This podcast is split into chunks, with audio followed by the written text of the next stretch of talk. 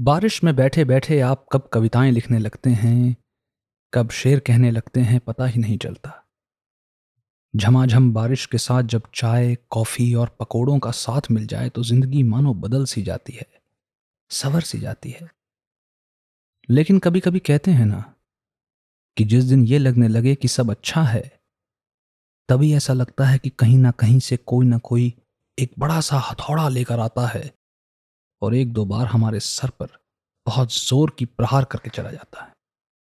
अब आप कहेंगे कि, छोड़ो यार अच्छा मौसम है, क्यों ये बेकार की बातें कर रहे हो? परंतु ये समझना भी तो ज़रूरी है कि जिन हालातों में हम जी रहे हैं, उस वक्त में कुछ भी मुमकिन है। कुछ भी। इसलिए खुश रहिए, सेलिब्रेट करिए, मगर सावधानी बनाए रखिए, ढील मत दीजिए। और अपनी आँखें, कान, नाक सब खुले रखिए। यकीन मानिए, वाकई दिन ऐसे चल रहे हैं कि अब तो खुशियों में भी डर सा लगने लगा है। फिर मिलूँगा। जल्द ही।